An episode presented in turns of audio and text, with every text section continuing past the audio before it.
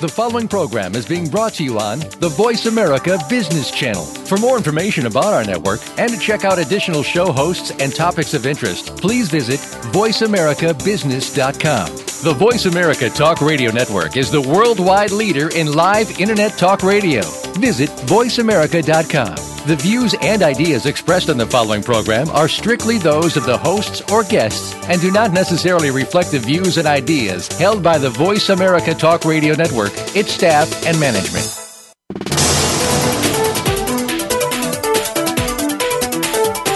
Each business is unique and operated individually of others in the same industry. What they have in common is the potential path to success. Welcome to The Second Stage with your hosts, Jeffrey Cadlick and Brendan Anderson. In today's program, we'll address the obstacles that many businesses find on that path to success and discuss what entrepreneurs and their businesses are doing to stay ahead of the curve. Now, here's Brendan Anderson and Jeffrey Cadlick.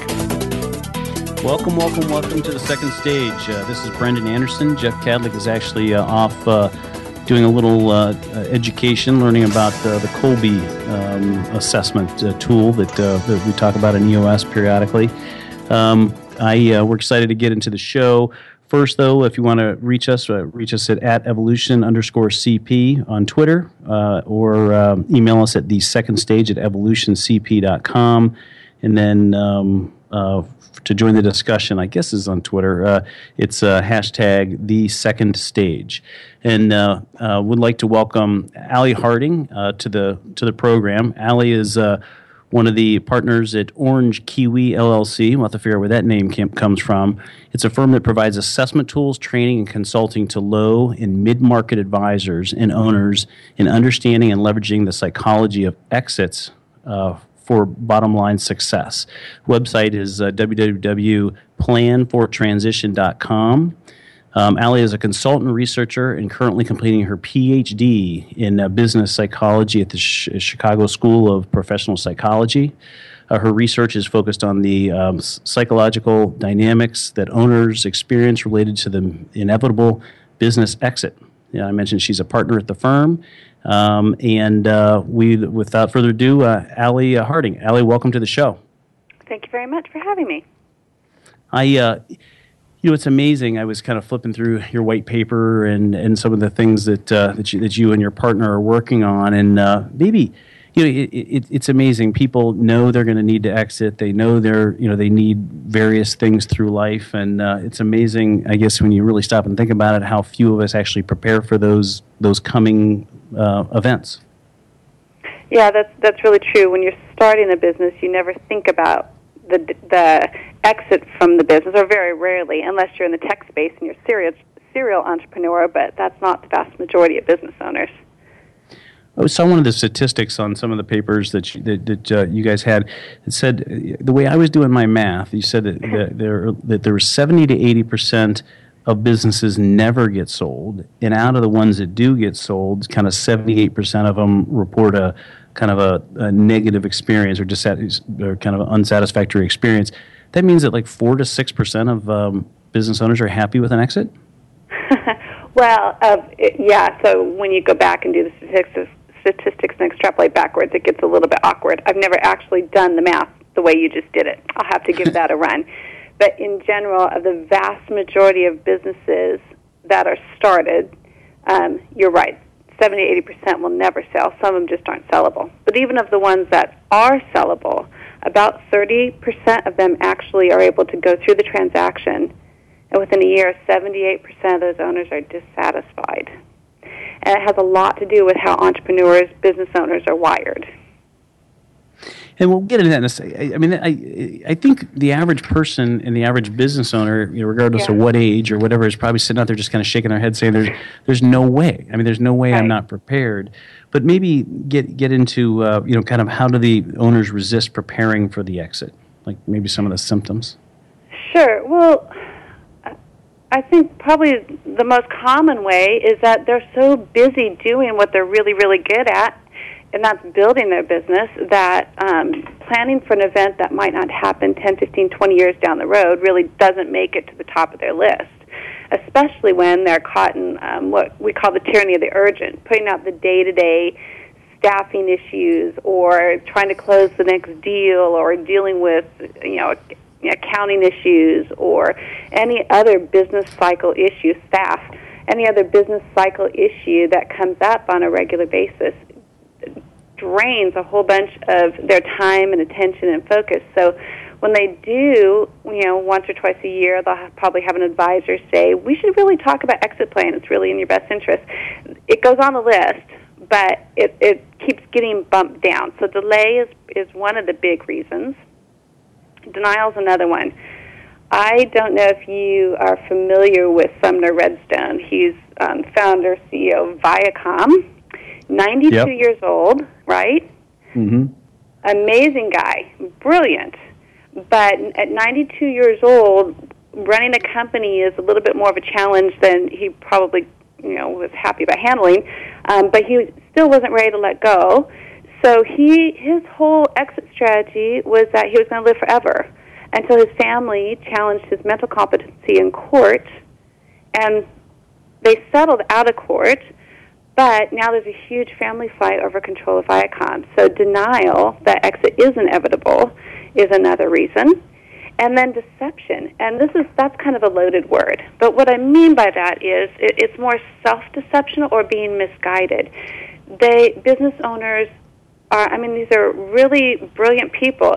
About 30, you know, the 30% of people who are able to build a saleable business, or the 0.16% that actually reach the um, upper mid to upper market and have wildly successful businesses, are incredibly gifted at strategy or bringing in the right people to help them build strategy and filling in their gaps.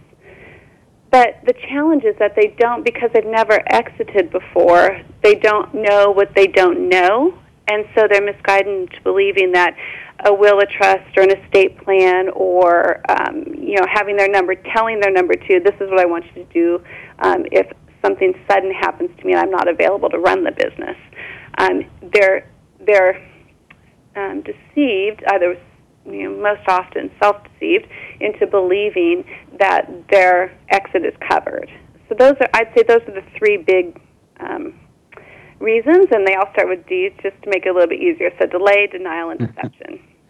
So, so when somebody, it's funny because you know we get we blessed to deal with a lot of wonderful business uh, owners, and sometimes the businesses really aren't sellable in their current yeah. state and and so the business owner is is um, you know kind of shocked by the fact that they get to the point where they you know they feel like they've built a business it's generating revenue it's generating profits and then they go to sell and people are like well god you know you don't really have anything here and that's one shocker and then the other shocker that i'm continuously amazed with, amazed with when i deal with uh, some of these wonderful people in you know the entrepreneurs organization or we meet on this show is that they did have a wonderfully successful exit, you know, 40, 50, 100 million dollars or more, or more, and they're and they're depressed. I mean, so it's yeah. I may be kind of jumping all over the place, but you know, is you know when you in your studies, is it is it both of those people, or is it more the ones that aren't able to get a, a successful exit?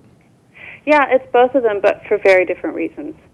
Um, so let me take your first example. The ones that think they've built a wildly successful business, um, uh, may just have a lifestyle business that's generated great income from them. Say they they hit the five million dollar a year um, revenue mark, and it's a great lifestyle business, but they haven't all all the all the tacit knowledge and all the relationships and all the processes kind of lives in their head, and they haven't really built that value into their business. They haven't built a management team around them so that the business is healthy and can thrive when they leave. Well, as you know, that doesn't make the business as valuable to the world as it does to the owner. In addition, when we build something, it's, it's a part of us, and we see ourselves in it. So not only is our DNA transferred to it, but we attach an emotional premium to it, and that's a value that the world just doesn't honor the same way that we feel it. So they get really surprised, and some of them get really, um, at a very emotional level, very challenged. And so it's difficult for them. Even if they figure it out early enough and they can have somebody come in, it, it takes a real skill to be able to work with an owner's psychology and help them move beyond their own limitations and expand, you know, blow the lid out of that box and start to build value into their business in new ways, mostly because they've never done it before, and what they've done in the past has worked in the past, and they've never experienced this phase of the organizational life cycle. So that's that, that's that one end of your spectrum. And then the other one that you described was business owners who are wildly successful. They can sell it for 50, 100, 150 million dollars, and yet within 12 months, the research will tell us 78% are dissatisfied. For those owners, men and women, you essentially they've they've um, lived out their passion and what they're wired to do, and and how how they get fulfill fulfillment and satisfaction in the world, and they've traded that now for money. And managing money is not nearly as thrilling or exciting as managing the um, challenges that come at them in business. And their whole their whole world and paradigm changes. Relationships change. What they do on a daily basis it changes, and more fundamentally, their identity changes. And so, a lot of them go through um, a, a real uncertainty about who they are and how they engage the world. I think so many of the, the entrepreneurs that re- they created a business that was sold, and I, and I have I'm in a wonderful forum group, and and uh, those guys that are in that forum group listening or, or, or gals, uh, you know, they probably know who they are. They all assumed that they would be able to do it again. That they figured yeah. that they would sell, they would have this money, they would take six months off, they would go on a vacation, and then they would start it again. And they and I think for whatever reason, they're just shocked that they can't just start it again, whether it's the lack of commitment, lack of an idea, lack of energy. You know, I mean, it's just, it's amazing how hard it is to do it again. Yeah, and you know, that's actually pretty common. I was just on the phone with somebody um, actually earlier today that was struggling with that very issue. And uh, that there's a spectrum. I, there's no one there's no one silver bullet that's ever going to fix something like that. It's very personalized. And so uh, the the uh, it was a gentleman I was talking to this morning is young. He's in his early 50s, incredibly gifted, incredibly skilled, was smart to sell given the industry he was in. Um, it, it was definitely the right time because there's a lot of consolidation, and he was able to exit the top of the market. But he didn't take the time to really figure out what his life was going to be like afterwards. He had a concept, but once golf got boring, the vacation got boring, he didn't have a plan. And a lot of these guys are really used to having some type of plan, whether it's written down or just in their head because a lot of them are so intuitive. He and he had nothing. And he had he had very um few people that he could talk to. So I think for the gentlemen that you just described that are in your forum group, forum group, um, if they are all at the same time, talking with owners who have gotten out of that place or finding executive coaches who can help ask some really insightful questions is probably the best answer, but there's no silver bullet to solving that challenge. It is it is amazing because uh, you know there's a couple people we've interviewed that they you know get a you know they get a call out of nowhere and, and this is obviously on the second the second way and they you know get 48 million dollars and they and they you know kind of feel like they're backed into a corner that it's a big buyer and they sell and then they're kind of like wait a minute you know I gave away everything I everything I really enjoyed doing and it's uh, it is uh, it is very interesting. Um, I will. Uh, maybe we take a quick break here. I'd like to uh, take a uh, thank our sponsors, RSM LLP, the former McGladrey, uh, the accounting people. Um, they are a leader provider of assurance tax consulting service focused on small and mid-sized businesses nationwide, with more than 6,700 people in 75 cities. Um, again, uh, if anybody wants to uh, reach out to us or listen or download this, go to Voice America, Voice America Talk Radio, voiceamerica.com uh, or the second stage. Uh, hashtag the second 2ND stage. Um, and uh, with that, we'll come back um, with Allie and uh, learn about the um, the five entrepreneurial strengths um, and how that those play into the exit process. We'll be back uh, in a couple minutes with the second stage.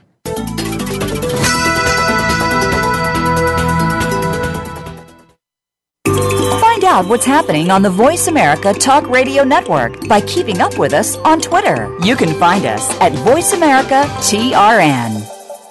This is Davis Love III, Ryder Cup captain and Team McGladrey member. McGladrey is about building relationships. That's the kind of team I want to be a part of. A team that builds deep understanding of each client's vision and unique way of doing business. The same attributes I look for in the partners I choose. It's this understanding that enables you and me to make confident decisions. When you trust the advice you're getting, you know your next move is the right move. This is the power of being understood. This is McGladrey. Assurance Tax Consulting. If you want to learn how to be a better leader, increase your level of business performance, and motivate your team and organization more effectively, listen for Performing at Your Best Mindset Evolution with Luis Vicente Garcia. Luis Vicente and his guests will share their expertise and enthusiasm in helping you to succeed. It's combining that drive with business skills that will do just that. Tune in live every Tuesday at 6 p.m. Eastern Time, 3 p.m. Pacific Time on the Voice America Business Channel. From the boardroom to you, Voice America Business Network.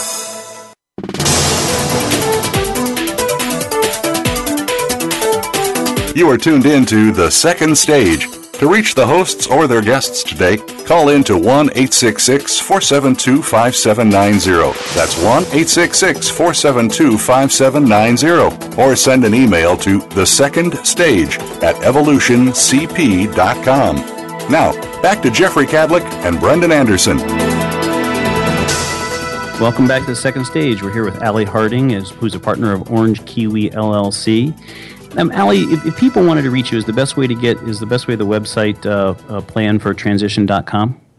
Yeah, that'd probably be the best way, or just my name, Allie at ockiwi.com. Oh, perfect. And and um, the orange kiwi. Before we get into more uh, more exciting or more uh, kind of uh, um, uh, transitional issues, orange kiwi came from from what? how, how did that name come about? Sure. Well, we're not fruit sellers. So we'll start there. I was born and raised in Orange County, California. My partner was born and raised in New Zealand. So you smush that together and you get an orange kiwi. Okay, and there is actually a fruit called an orange kiwi. Is that true? No, or am I not. making that up? Or there's an orange. There's an orange kiwi, or is there a kiwi that looks orange, or am I making that up? Uh, you're making that up. Other than okay, on our business cards. Good. All right. Good. Maybe that's what. Maybe when I googled it before, I'm like, okay, cool. You right, do see it on our business card. It does, when you Google it, it does come up as the image. So that's right, why we so, got uh, it. I will not pass any fruit um, uh, tests. But hey, be- before we jump into the five entrepreneurial strengths, maybe get go through the kind of the stages of, of a various exit. I know that's uh, that's something that people are probably wondering out there. Sure, and I'm just going to rip it off right from um, one of my favorite authors, Bo Burlingham, who um, is just an amazing guy. He's done a lot of uh, research with business owners in this area. He wrote a book called Finish Big How Great Entrepreneurs Exit Their Business on Top. He describes um, four stages that I think align really, really well. One is exploratory, and that's where you're asking a lot of questions about who am I without my business? What, what values um, do I care about? What do I want for my business? What type of exit do I want? And these are all kind of interior life questions. And then you move from that stage into the strategic, and the strategic is really the the um, technical questions around um, how do I want to structure my business exit? What do I need to do today to make my business exit ready from a from an organizational development perspective? What type of sale do I want? Do I want all cash? Do I want you know carry a little bit of paper? Do I want a strategic investor? How, how do I want to exit my business? And once you have that strategy and you go to market, then all of a sudden you enter the ex- execution phase. And this execution phase is where the transaction's happening. And then the fourth stage is what Bo refers to as transition. And this happens after the execution's complete, after the sale documents are signed and closed, after you've had the celebration dinner. That's when the owner starts to transition into their new normal. So what you the question you posed to me right before break about entrepreneurs who had been wildly successful and exited on top now have this quandary of what do I do?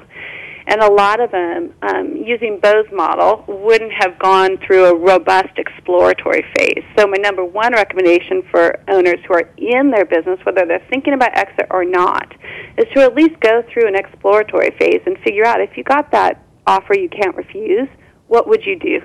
And what would that look like? That's, and so then, go ahead. Go ahead. I'm sorry. No, please. No, no, no. I was just I was going to jump into the strengths because I think um, it helps. Well, let me let me ask you one question. Bit. Is there in those in those phases? Because I, I, would yeah. I would ask a. It, when I heard you, I remembered Bo, and for the listeners, there, that we do have a we did talk to Bo, and who's a wonderful supporter of all small businesses everywhere, and you know, in his organization, uh, Small Giant Community, which is uh, another one. If you haven't looked into it, please do.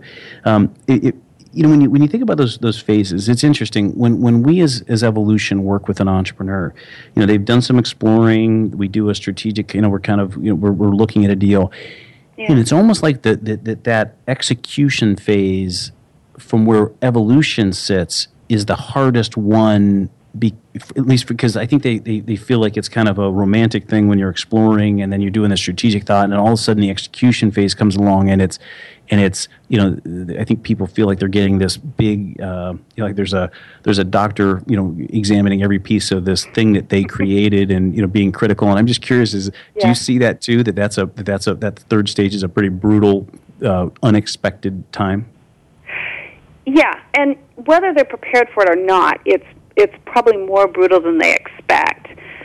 But um, and I, we'll jump into this probably a little bit, but there are indicators, and it it's tied to it. I mean, it's, it's amazing. There is so much research out there on entrepreneurs that helps us understand them, and yet they're such a rare breed. We're really just learning how to work with their their strengths and really help them get through that execution well. Okay, so, I, I, I, love that stuff. Um, it, it's just amazing to watch. You know, kind of that that thing. Maybe, uh, me, uh, all right. I apologize. Yeah. I interrupted you on the five entrepreneurial strengths. That's okay. Um, no worries. So the five strengths, and so tons of research out there on entrepreneurs, going back over the last thirty years, have confirmed five strengths pretty consistently. Um, and they're almost no-brainers. The first one's a high, they have a high tolerance for risk. The moment they step into their business, they're putting time, money, reputation, they're putting everything on the line to make this business successful. They have to have a high tolerance for risk. The next is ambiguity. Business owners are constantly dealing with the unknown.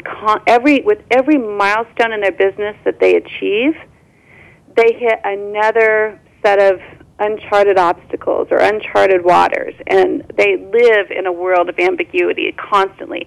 And with each cycle that they go through where they realize not knowing isn't as bad as they thought it was going to be it gets easier for them to tolerate ambiguity. They don't need to have everything sorted out.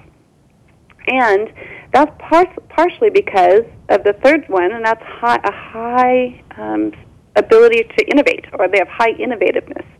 And their ability to um, find new, creative, brilliant solutions that nobody ever thought of. Their ability to um, think in the moment and to inspire others to try new things and to go new places really helps them transcend what many where many of us would get stuck with both risk and ambiguity. So those three really, really work together. And the fourth one is goal achievement entrepreneurs would not be who they are if they weren't constantly trying to exceed the bar that they set for themselves or that somebody else tried to set for them. If the business down the street that's a competitor did X percent, they want to do 10X. They're never satisfied with the status quo and they're always trying to achieve the next goal. And the fifth one is probably the most um, difficult and that's control. They have a high need for control, or what we call an internal loci of control. And owners believe that they can actually control their own destiny, and it's amazing how many of them, for the vast majority of their careers, are able to. Um, and that, that need for control, when, when you run into that um, at the point of exit, is, is something that kind of lies under the surface and um, so what you just described when people are poking and, and prodding into their business sure. entrepreneurs have made that business work and it works because of their secret sauce and the way they've done things. And so when people come in you can't always explain it through hard facts or hard numbers. And so it, the, the business owner tends to try to figure out how does he navigate this internal tension and still meet the needs of the prospective buyers. Does that make sense it makes a lot of sense to me. I, I just, I'm, I'm, as you're talking, I'm thinking of all the people and all people we're either working with or you know the friends friends of ours, and it's it's amazing. Out of those out of those um, strengths, which yeah. ones are the most? I mean, like people, and I assume that, that that you and I know you you have some tools you've developed and so forth. Is it trying to figure out who's high in in, in certain strengths and, and low that tries to decide what what they need, or which ones tend to have the hardest? Time transitioning, or is that is that too simple? Um, no, it's not necessarily too simple. But those five strengths um, actually lead to certain behaviors. So those those are really characteristics, um, and they're measurable. Um, but they don't really tell us as much about um, their ability to exit as their behaviors. Okay. So when we think about four core behaviors that really correspond with these strengths and how they might provide an indication of an owner's ability to exit or who would struggle more with exit is probably a good way to look at it. Um, there's four of those. So the first is self-awareness, um, and that's um, it's kind of self-explanatory, but it's our ability to monitor our thoughts, feelings, and emotions, and then mindfully respond to the world. So are we aware of ourselves and, and the lens that we're looking at the world through? And the second one is work-life balance. Um, so business owners, if they're completely consumed in their business and it's their everything and they don't have a life, a social life outside their business, um, exit looks a whole lot different because there's a cliff at the end, um, sure. and that and and that's that's pretty daunting, and they don't they don't often recognize that on a if they have particularly if they have low self awareness. The third one is a little bit more difficult to understand, and that's role identity fusion. That's the concept of my social self or who I am as an individual outside of my business role and then my identity or my role identity as business owner. For some people, those are very distinct and they can move between both worlds and the lines really aren't too blurred. They have really good role identity separation. For others, um, the business is who they are, and their role identity and their self identity are fused, and it's almost impossible for them to look at the world through any other lens other than who they are as the owner of their business. And the majority of owners fall somewhere along that continuum. And then the fourth one is, is just flat out resilience, post exit resilience. What internal capacity does this owner have to build a life of significance and satisfaction beyond their business? So those four things are really, really good indicators for whether or not somebody's going to sail through this process, even if they're a little tweaked during execution, or if they're going to get to execution and then fall back in love with their business. Wow. I uh, when uh, we get back from the next break, I, I, do want to dig into that a little more and try to figure out how you determine you know these behaviors and who has them and who doesn't because it's uh you know especially like the, the self awareness one is amazing because you get to know people and it's just it's uh it's uh you just it's hard to tell who's who's got that but uh, yeah. we are on with um with Allie Harding uh, who is um is uh, with uh, Orange Kiwi and um uh, we will uh, be back here in a couple minutes on the second stage.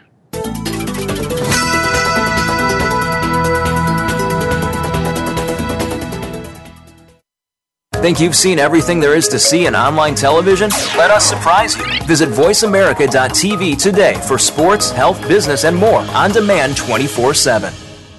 This is Davis Love III, Ryder Cup captain and Team McGladrey member. McGladrey is about building relationships. That's the kind of team I want to be a part of. A team that builds deep understanding of each client's vision and unique way of doing business. The same attributes I look for in the partners I choose. It's this understanding that enables you and me to make confident decisions. When you trust the advice you're getting, you know your next move is the right move. This is the power of being understood. This is McGladrey. Assurance Tax Consulting. Are you a business leader or executive that wants to achieve more? Not just in it for profit, but to do work you find meaningful that adds more value to more people in more ways. Listen for the Business Elevation Show with host Chris Cooper. You'll hear from successful achievers from around the world with the passion and experience to offer invaluable guidance. The Business Elevation Show can be heard live on Fridays at 8 a.m. US Pacific Time, usually 4 p.m. UK, on the Voice America Business Channel. Be more, achieve more.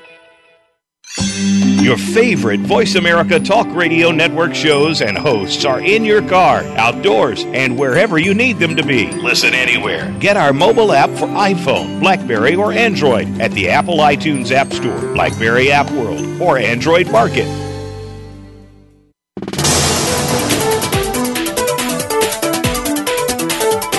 You are tuned in to The Second Stage.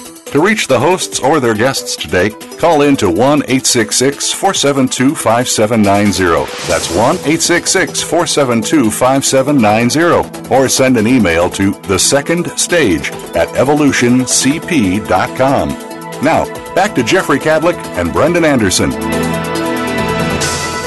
Welcome back to the second stage. It's Brendan Anderson. Jeff Cadlick is uh, out and about uh, learning about uh, about the Kolbe test. And uh, we're on with uh, Allie Harding, partner of the of Orange Kiwi LLC, a firm that provides assessment tools, training, and consulting to low and mid market advisors and owners in understanding and leveraging the psychology of exits for bottom line success.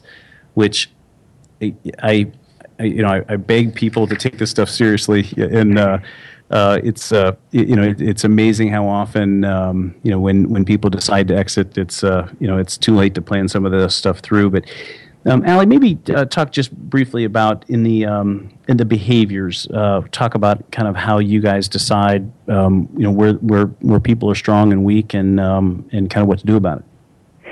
Yeah. So um, one of the things that we recognized um, in working with business owners is um, is that those four behaviors um, are super important.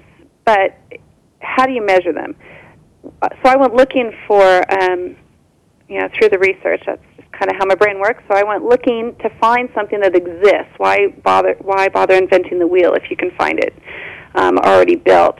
And um, there are a number of tools out there, but none of them that really measured um, these behaviors for entrepreneurs. So we built an assessment that's available to owners um, free, and they can go ahead online and take it um, at our website. And it gives them an indication, real time, an overall score of their readiness for exit. How long does that take to do, and uh, and and do, and how do owners react when they see that sort of thing? That well, that second question gets really interesting. So it takes it takes about ten to twelve minutes, um, and owners tend to have um, pretty interesting reactions. It's um, you know it's the normal population, so the ones that are um, very ready to exit and get a great score feel really good about it, and interestingly enough, most of the ones who get a low score um, aren't all that surprised, even if they don't like it.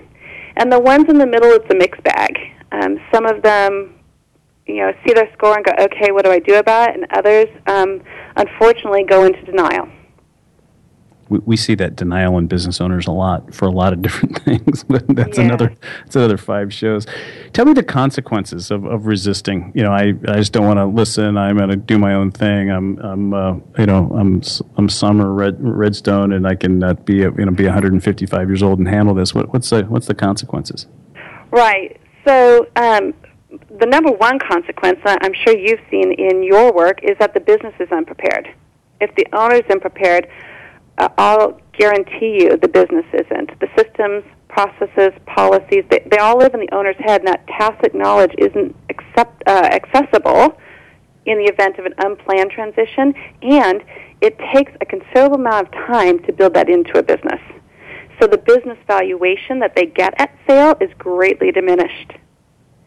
And then, so let's let's set exit aside. Even if the owner um, isn't exits way in the future, and they're not thinking about it today. If they're not prepared to exit, some of their behaviors that they'll naturally lean into typically will mean that the business isn't being maximized and that they're the limiter.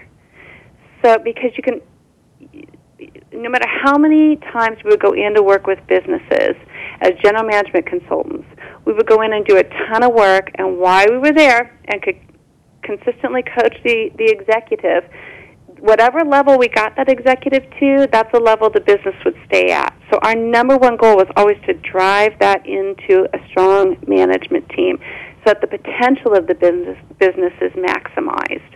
Otherwise, they're leaving money on the table. Flat out money on the table that they could be maximizing today and putting in their own pocket.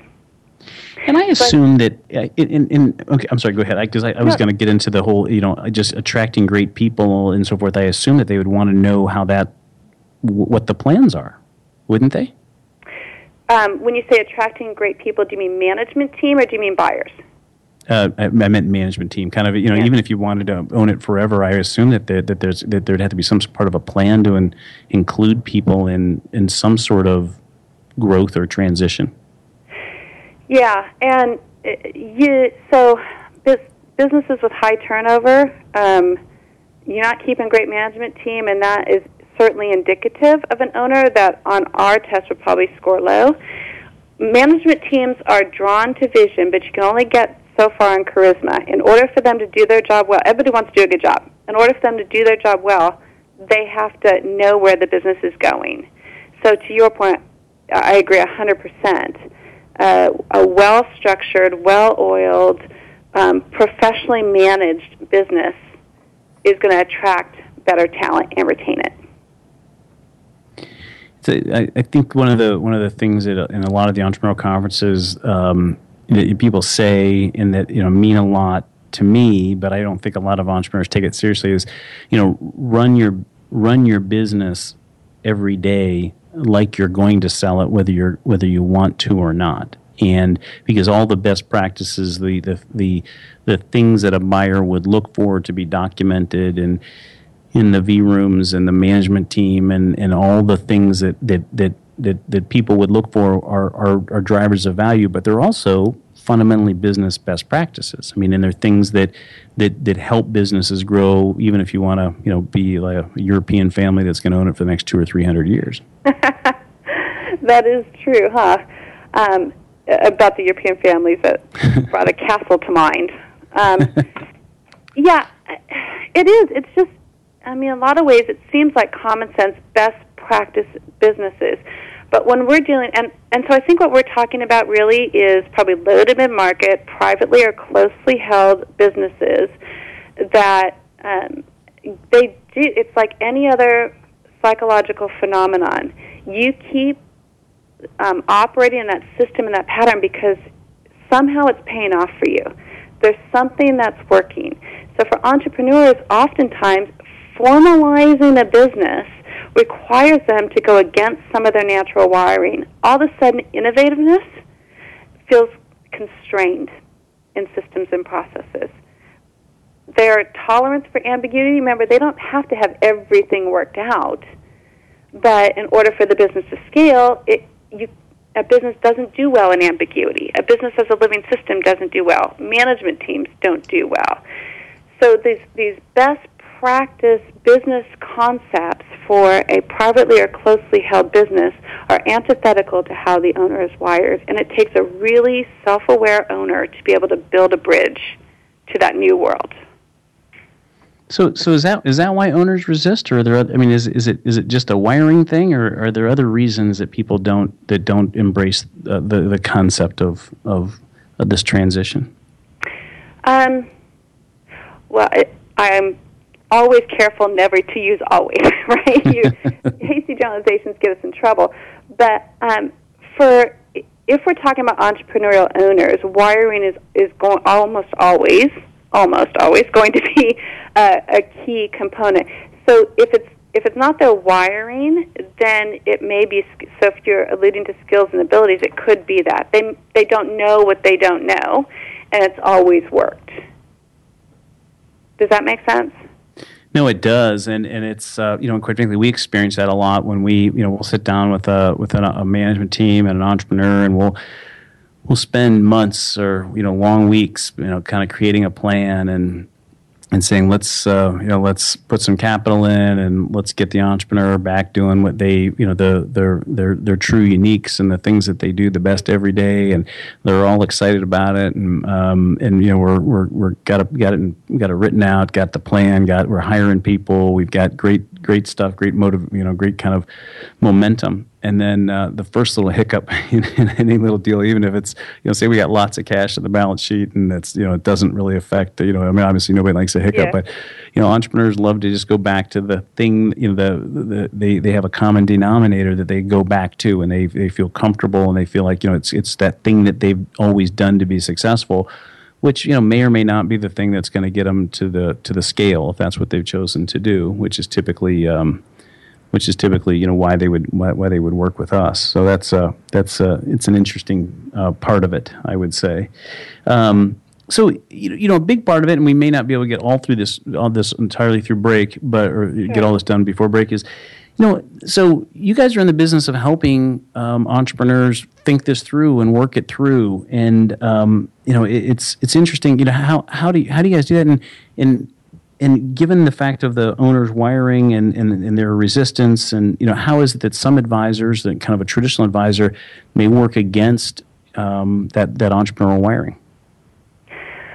Yeah um, that is a great question.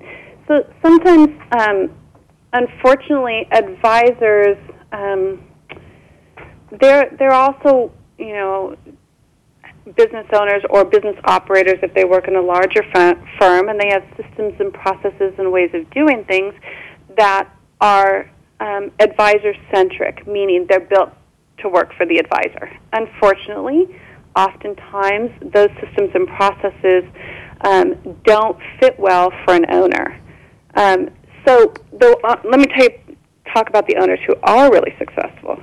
The, I mean, sorry, the advisors that are really successful those are the guys who really under or gals who really understand how an entrepreneur is wired. And so we just recently did a um, a talk on um, how owners we we as advisors or consultants um, would like owners to behave more like dogs.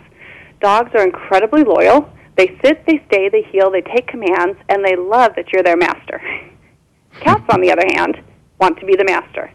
Cats are, um, you know, they're aloof and they're discerning and they're going to do things when they want and how they want. And owners are wired much more like cats.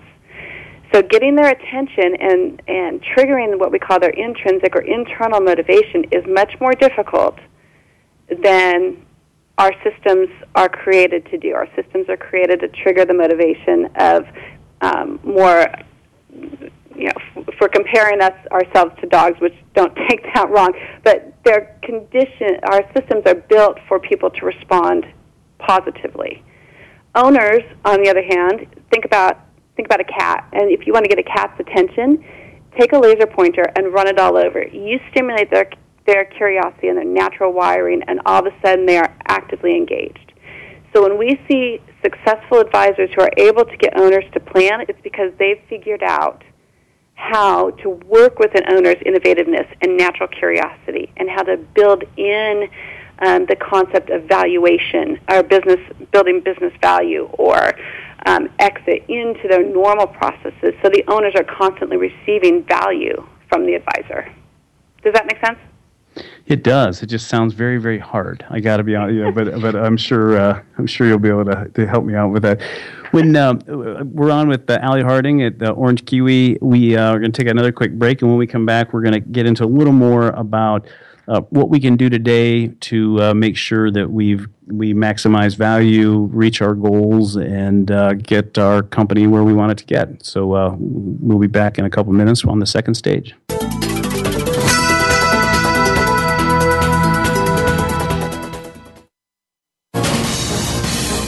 Voice America Business Network, the bottom line in business.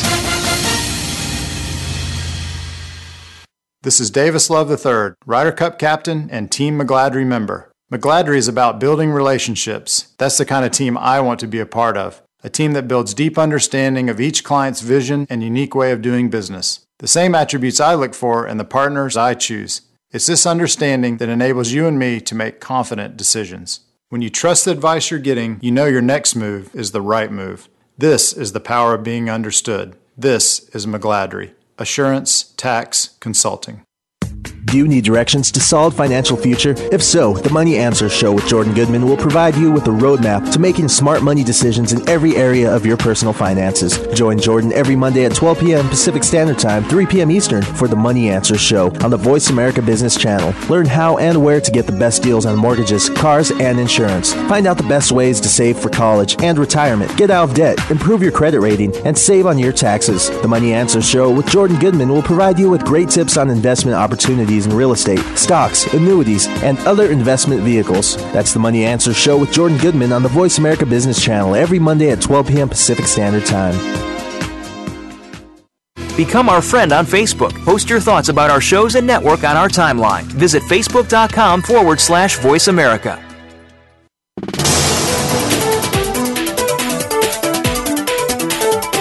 You are tuned in to The Second Stage. To reach the hosts or their guests today, call in to 1 866 472 5790. That's 1 866 472 5790. Or send an email to The Second Stage at evolutioncp.com. Now, back to Jeffrey Cadlick and Brendan Anderson.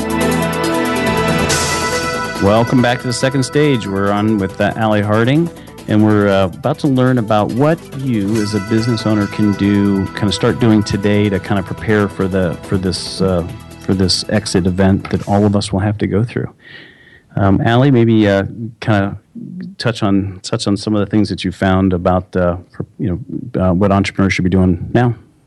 Sure, no problem. Um, so owners, I think that um, entrepreneurs, owners, we use that term interchangeably. I think um, the most important thing that they can do for themselves and their business is step off the treadmill for just a little bit.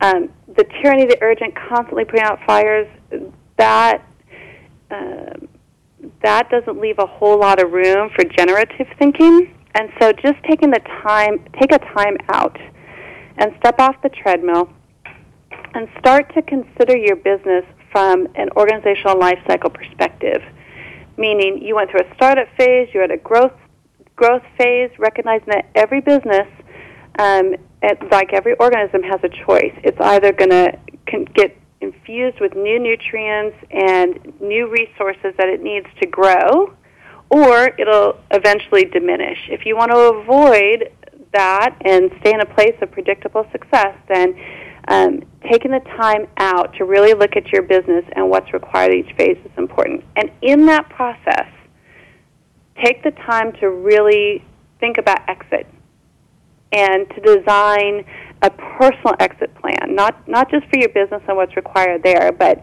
um, ask yourself the miracle question. If I won the lottery tomorrow and had all the money I ever needed, what would I do? Most business owners would say, get up and go to work. Um, but let's assume you chose not to do that. What would life look like, look like? And then the other one is that you have to ask yourself in that moment is if I got hit by a bus really concretely, and this is where owners need to be really specific, what would happen the next day? And if your answer is I don't know, then my strongest recommendation is to hit pause and find some third party expertise who can ask you those reflective questions to help you walk through that process be good for you personally as an owner and for your business. It'd be amazing how much more vital your business activities can even be once you start thinking that way and taking regular time out. And for um, owners, we recommend, you know, start once a month. And when we say that, they usually do it once a quarter. If we can get four times a year out of them, we're pretty happy. It doesn't have to be a whole lot of time. And then as, as they start to see some of the rewards from just stepping off the treadmill for a few minutes, I'm always encouraged by the majority of them, and it is a majority, who are able to um, uh, continue in that process because they, they do see the value in it. Now, for some, they start to look inside and it's really scary and they don't come back for a long time until some crisis happens. But for the vast majority, they are able to do that hard work. And we always say that um, doing this work isn't for the faint of heart. So reading and um, there's, a, I'm sure, um, Brendan, you have a list of books that you could recommend to your um, readers, but there's a couple of them that are really important. And the book we talked about earlier, Bo Burlingham's Finish Big, is a really good one to get started with. And then another one is um, Patrick Lencioni has some really good work around competitive advantage and the importance of building a robust management team. Um, so those are two that I'd recommend. So just trying to read and trying to learn what they don't know. Um, recognize that we all have gaps.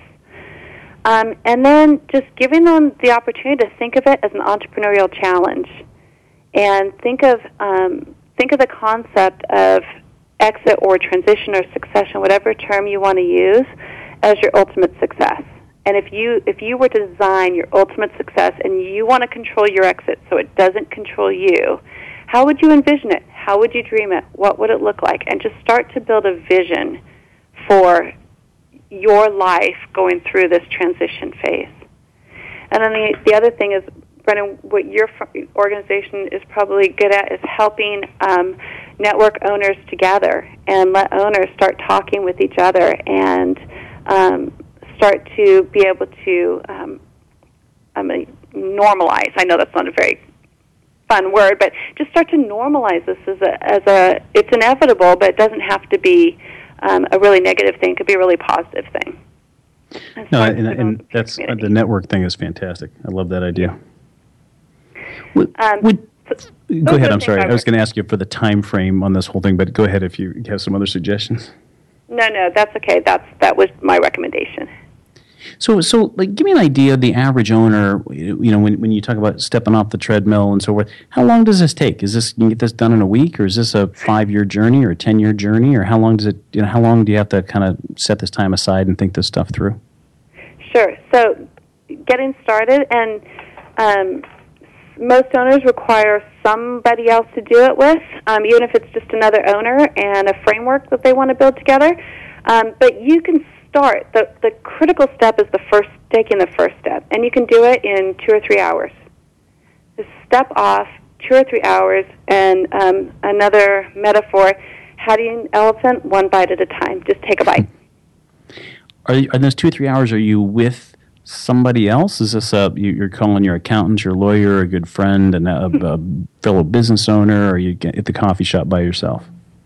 Um, or all the I above? would say, yeah, it could be all the above. Um, really skilled executive coaches are a good resource. Um, some exit planners who really get it are a good resource. Um, your accountants, I know, I mean, there's a few that are really, really good at it, um, but the majority of accountants, the, the challenge, and I love advisors, I love lawyers, I love accountants, but the challenge of going to just one is they're going to look at it through the silo of their own discipline because that's where their skill set lies. So the key there is go to your advisor and find out um, if they know somebody who can help you think broadly and holistically if it's not them because it's a the, the psychology of the owner and you personally is really important as are all the technical aspects of your exit but for visioning, an executive coach, a good friend who's been another business owner who's been there probably couldn't get any better than that. I you know I mention this a ton on on these on our shows, but you know groups like YPO and EO and Vistage and you know there's a, a, a um, groups like Small Giants and um, Surge and some of these other you know they they really are uh, just wonderful, wonderful people that, that have just the best intention, and, and it's always a if you have a little bit longer time horizon where you know you just want to kind of get to know people, it's a it's a great way to do it. Also, the um, um, um, from so for, and, and I assume that if, you know that most entrepreneurs, and I guess is a they they would they would kind of dip their toe in, so they're kind of asking their friends and asking, or or how do you or do they do they just jump in and they kind of pick the pick up the phone and call call somebody? Most often the first call is to an advisor. So, really? Uh, yeah, believe it or not, um, it oddly enough, even the research supports that. But it's to some type of advisor, and they'll make some kind of comment, maybe even their annual. So, you know, I heard so and so sold their business, or um, I, I need to think about this, or the advisor will bring it up. Um, so um, that's usually, that, that's a that's a first call, and if we're really lucky, the advisor is switched on and they can give them some good next steps. Um, but other than that, yeah, if they're not in a network like you described, and the, the ones you described are fabulous, um, then they're probably going to talk to a friend. Hey, Allie, for, for your business, um, and we got about a minute left. For your business, is I mean, could an entrepreneur just reach out to you and and, and say, "Hey, here's my situation. You know, can I talk to you?" Or, or, or how how's the best way to reach you? Because it sounds like you would be a great resource to at least you know let them know whether you can help them or not. Yeah. Um, so they can reach out to us and um, we're networked with a wide variety of advisors who, who use our assessments and tools and are trained um, to work with owners and as well as executive coaches, so we can get them connected. Our work with owners one on one is really limited, and we're pretty selective about that. We use, generally work through other advisors. Okay, no, that's that's fantastic. Well, Allie, I, I really appreciate your time, and, and, I, and I love the subject, and I, I look forward to kind of following your work. And uh, we really appreciate your you know you spending uh, an hour with us on the second stage, and uh, we thank everybody for tuning in. And um, as we always conclude the the show, uh, please keep the passion for possibilities. Thank you very much for tuning into the second stage.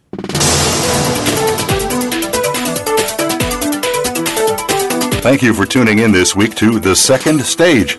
Please join Jeffrey Cadlick and Brendan Anderson again next Monday afternoon at 2 p.m. Pacific Time, 5 p.m. Eastern Time on the Voice America Business Channel. And have a successful week.